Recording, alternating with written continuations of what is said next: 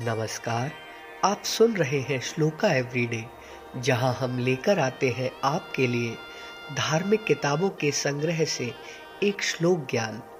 आज का संस्कृत श्लोक आपको बताएगा कि धरती पर कौन से रत्न सबसे अनमोल होते हैं। आइए, कंठस्थ करें आज का श्लोक।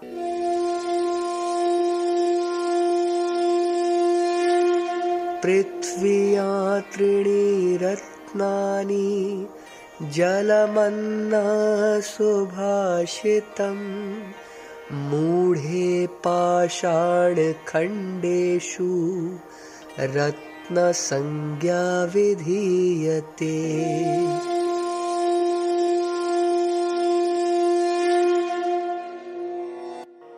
अर्थात पृथ्वी पर तीन रत्न होते हैं।